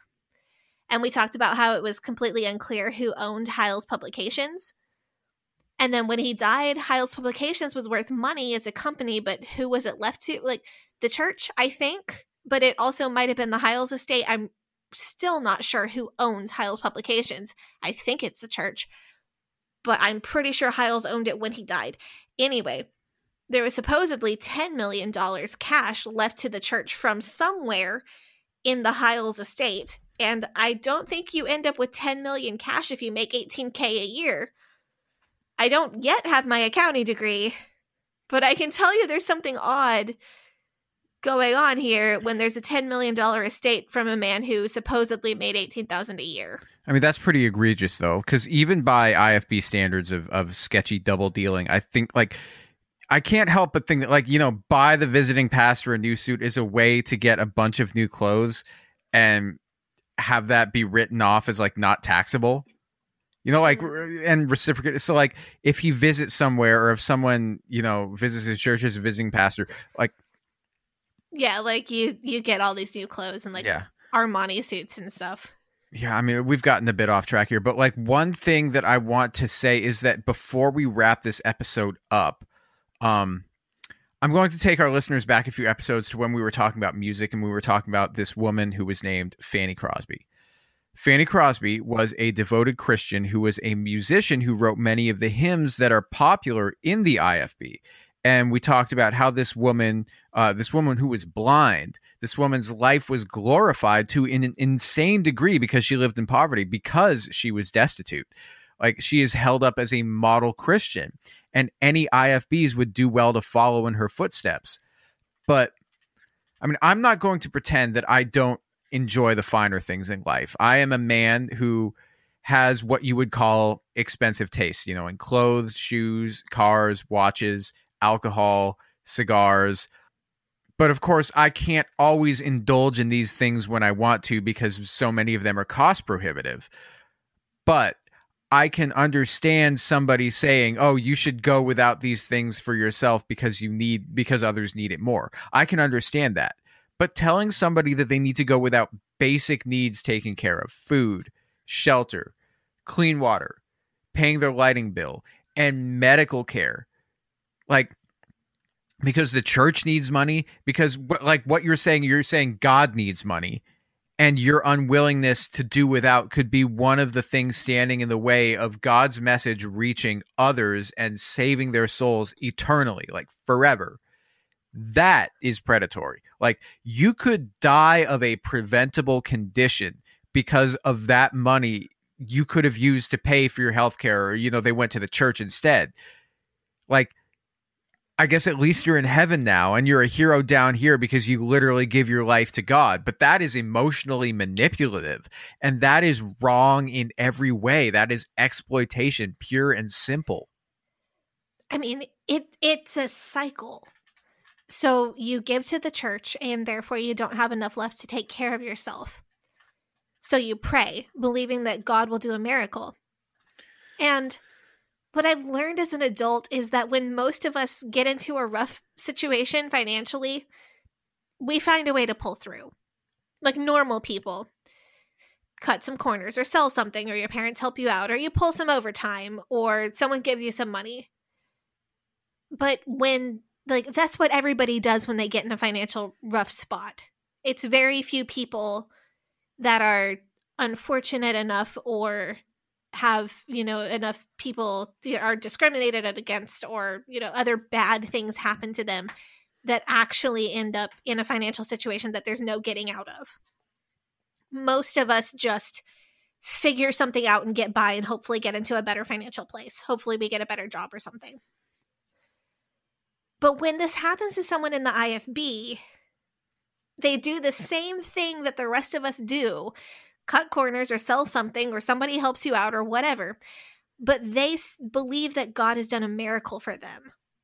And then they get to brag to the church about how God did a miracle, how you had no food for your children, but God provided. Like if you've ever been dirt poor and not IFB, you understand that this is just what happens. Like you just you you you call the electric company and you get a, a month long grace period and in that month you do a crap ton of overtime and you sell some on eBay and you're fine. Like you figure it out and things get better for a while and then either they get bad again or you find a way to pull yourself out of the hole. Like this is just what people do who have been poor. But in the IFB, it was God taking care of you and it was like this goosebumpy magical thing that happened. And that's your confirmation bias because like the the positive brain chemicals from God magically stepping in are so powerful that it gives you the confirmation bias that you need to continue living on the bleeding edge financially, to continue giving more than you are able, because you are convinced that every time you wobble away from the edge of financial disaster for yourself and your 40, 11 kids, that God has personally saved you, that God has personally blessed you, and that this is proof that God condones and supports your lifestyle that you're living. And this idea of a miracle coming through, or, you know, this idea of God providing for you, this is the very idea that Tom Kimmel exploited to great effect when he stole all of these people's money. I mean, I'd say that he exploited this idea and then it exploited him right back because you're right that these people were expecting this concept that God takes care of people financially to come through to make them money on their investments. And these people did believe that since their pastor recommended this investment, it couldn't possibly go wrong. The other side of it is, though, that Tom Kimmel probably thought the same thing. I think he thought that God would come through and turn everything around and make his Ponzi scheme financially solvent and legal and legitimate again. I think that there is every chance in the world that he actually bought his own bullshit, at least to a degree. I think he thought that there was a miracle in store for his business scheme that would put him back on top, make the company financially legitimate, and that he would be able to gloss it all over in the books and that no one would ever know. Mm. That's just my opinion, but I really think that's what happened. I mean, I could see it though. But of course, he was wrong. So, the, you know, he exploited the system and it did exploit him right back real hard. Uh, in 2013, Kimmel was indicted with just uh, a few days, within just a few days of when Schaap was. I don't think the college as a whole was aware of it. I know that I had heard, I know I heard stuff, like I heard rumors, and I would see Kimmel at church and be like, isn't there some stuff going around about him? But there, I don't think there was a college wide announcement like there was for Schaap, the one that we played on the show back way back when. Um, anyone who was at Hyles Anderson with me in 2013, I know we have several listeners now who were at HAC at the same time as I was. Uh, tell me if I'm wrong. I'm pretty sure there wasn't an announcement, and I'm pretty sure I would see him at church and be like, "Are you supposed to be here, or are you supposed to be in jail?" Um, in 2014, Kimmel was sentenced to 22 years in prison and told to repay over $16 million. Much of that was to his own family members, to First Baptist Church of Hammond members, to Hyles Anderson College staff. Um, if you read through the court documents, you can see several prominent First Baptist Church of Hammond families that he stiffed, some for quite large amounts of money. Several families have sued the church because the church gave him an office and gave him a title, and they felt that they were misled or pressured into investing with him. I think those lawsuits are still active and not, uh, they haven't come to a conclusion yet. in one case, there was a disabled man, Bill Boyd, and his wife Cricket, who gave Kimmel nearly all of their life savings. And this life savings was like this was this was all the money they would ever have because Bill needed like round the clock care and Cricket was his caregiver. So like they have this amount of money and it's got to last for the rest of your life. Sorry, that's all you have. Kimmel lost several hundred thousand dollars of theirs.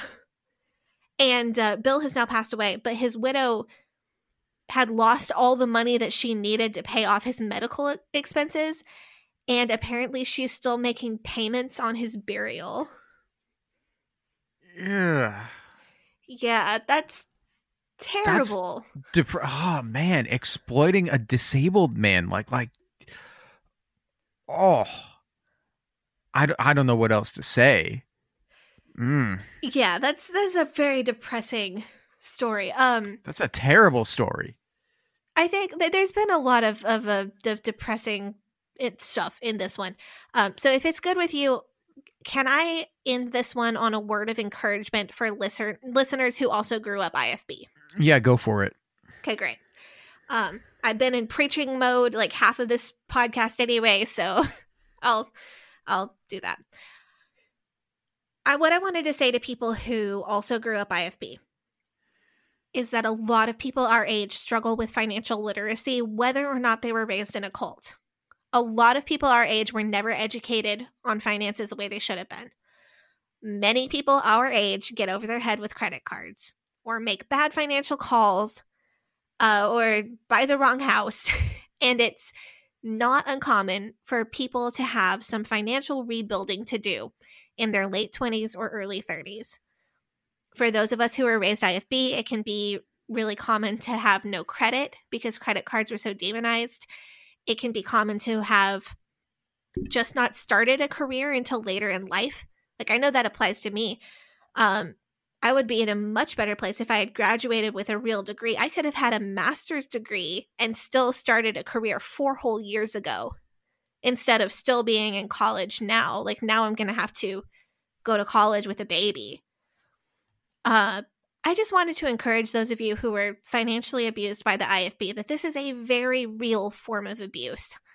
This is not your fault. It does not make you a bad person. If you have a bad credit score because you grew up IFB, it is not your fault. And it has nothing to do with you being a bad or a good person. You are capable of learning better and doing better and building a good future for yourself financially. There are people who will give you legitimate, real advice, and it is possible for you to get yourself into a, a good place financially. It is possible to recover from financial abuse. And also, if you are raised IFB and you were told that it's never okay to spend any money on luxuries or things that make you feel good, um, that is bullshit. Spend some money on yourself once in a while when you can do it. It is good for you to remind yourself that it is sometimes worth it. Spend money on fun things, even if it's $10 on a bath bomb and a candy bar. Not talking to myself at all. Um, no, it, it within reason. Um, remember to do that because you were probably told by the IFB that you shouldn't, and that's BS. Yeah. And on that, I think it's time to end this episode. Uh, we want to thank our listeners for uh, tuning in every week and being so loyal to us. Um, Ew, oh no, you use the word loyalty. uh, yeah, loyal, not loyal to us to the point that you would literally uh, give us all of your money for a Ponzi scheme. Um, but we we we really do appreciate your support. Um, yeah. Would it be bad for me to ask for money for our Patreon right now? I was gonna say if you would if you would like to uh if you would like to give us money on Patreon. No pressure. The, if you are able to, the rewards that you get are extended episodes where we cuss a lot more, uh, and also you get to support the two of us doing doing journalism and doing investigation and you uh, doing journalism you, me making fun of stuff making that's jokes. Yeah. and bringing you bringing you the content that is hopefully enjoyable and um hopefully brightens your day and maybe helps you heal or helps you understand things yeah no pressure we are not telling anybody that they that they need to do that we are not asking for 10% of your money or any no, percent we, of we your appreciate no. those Absolutely who are not. able to Yeah. And we love everybody just the same. It's a ni- it's a nice gesture. We like it, but no pressure. Uh, yeah. Uh, you can. Uh, but yeah. You, uh, anyway, we want to thank thank our listeners for listening to us um, and supporting our show, and you know, being so great at spreading the.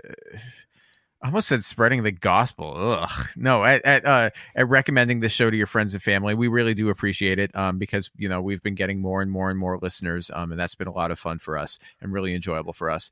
Um, yeah, if you uh, you can follow the show on social media. You can follow us on Facebook and Instagram at Leaving Eden Podcast, and on Twitter at Leaving Eden Pod, and on TikTok as well at Leaving Eden Podcast. Uh, Sadie, do you want to plug your social media? Uh, yeah, you can follow me on Instagram at Sadie Carpenter Music, on Twitter at Hell Yeah Sadie, or on TikTok at Sadie Carpenter One. Yeah, and my clubhouse is also Hell Yeah Sadie. Yeah, she never uses it. I don't think I she's logged in yet. I am logged in. Okay. I'm going to learn how to use it. It's it's a lot of fun. Okay, see, uh, I'm on cl- uh, all of my my social media, my uh, Facebook, Instagram, Twitter, and Clubhouse are at G A V R I E L H A C O H E N. If you follow me on Clubhouse, I'm on there quite a bit, so you can like just follow me and talk to me about stuff if you want to talk to me for whatever reason you might want to talk to me. Um, yeah, uh, and until next time, uh, this has been the Leaving Eden podcast. We hope you have a nice day. Bye bye.